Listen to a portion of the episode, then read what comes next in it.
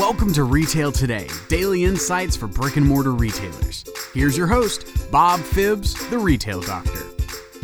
You know, we've talked a lot this month about retail sales training and holding employees accountable. But one of the biggest skills that I think people miss is how do I give feedback?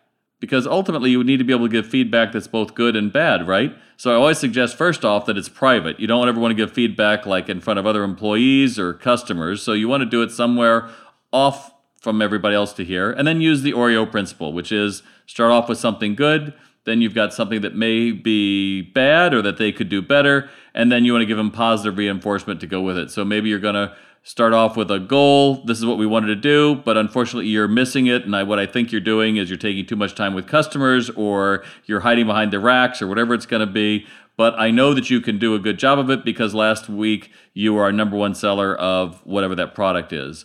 The important thing is to realize that feedback, both good and bad, is the foundation of managing a team and why they probably call you boss. If you love what you heard on Retail today, connect with Bob by visiting retaildoc.com or send a message to bob at retaildoc.com. Thanks for listening.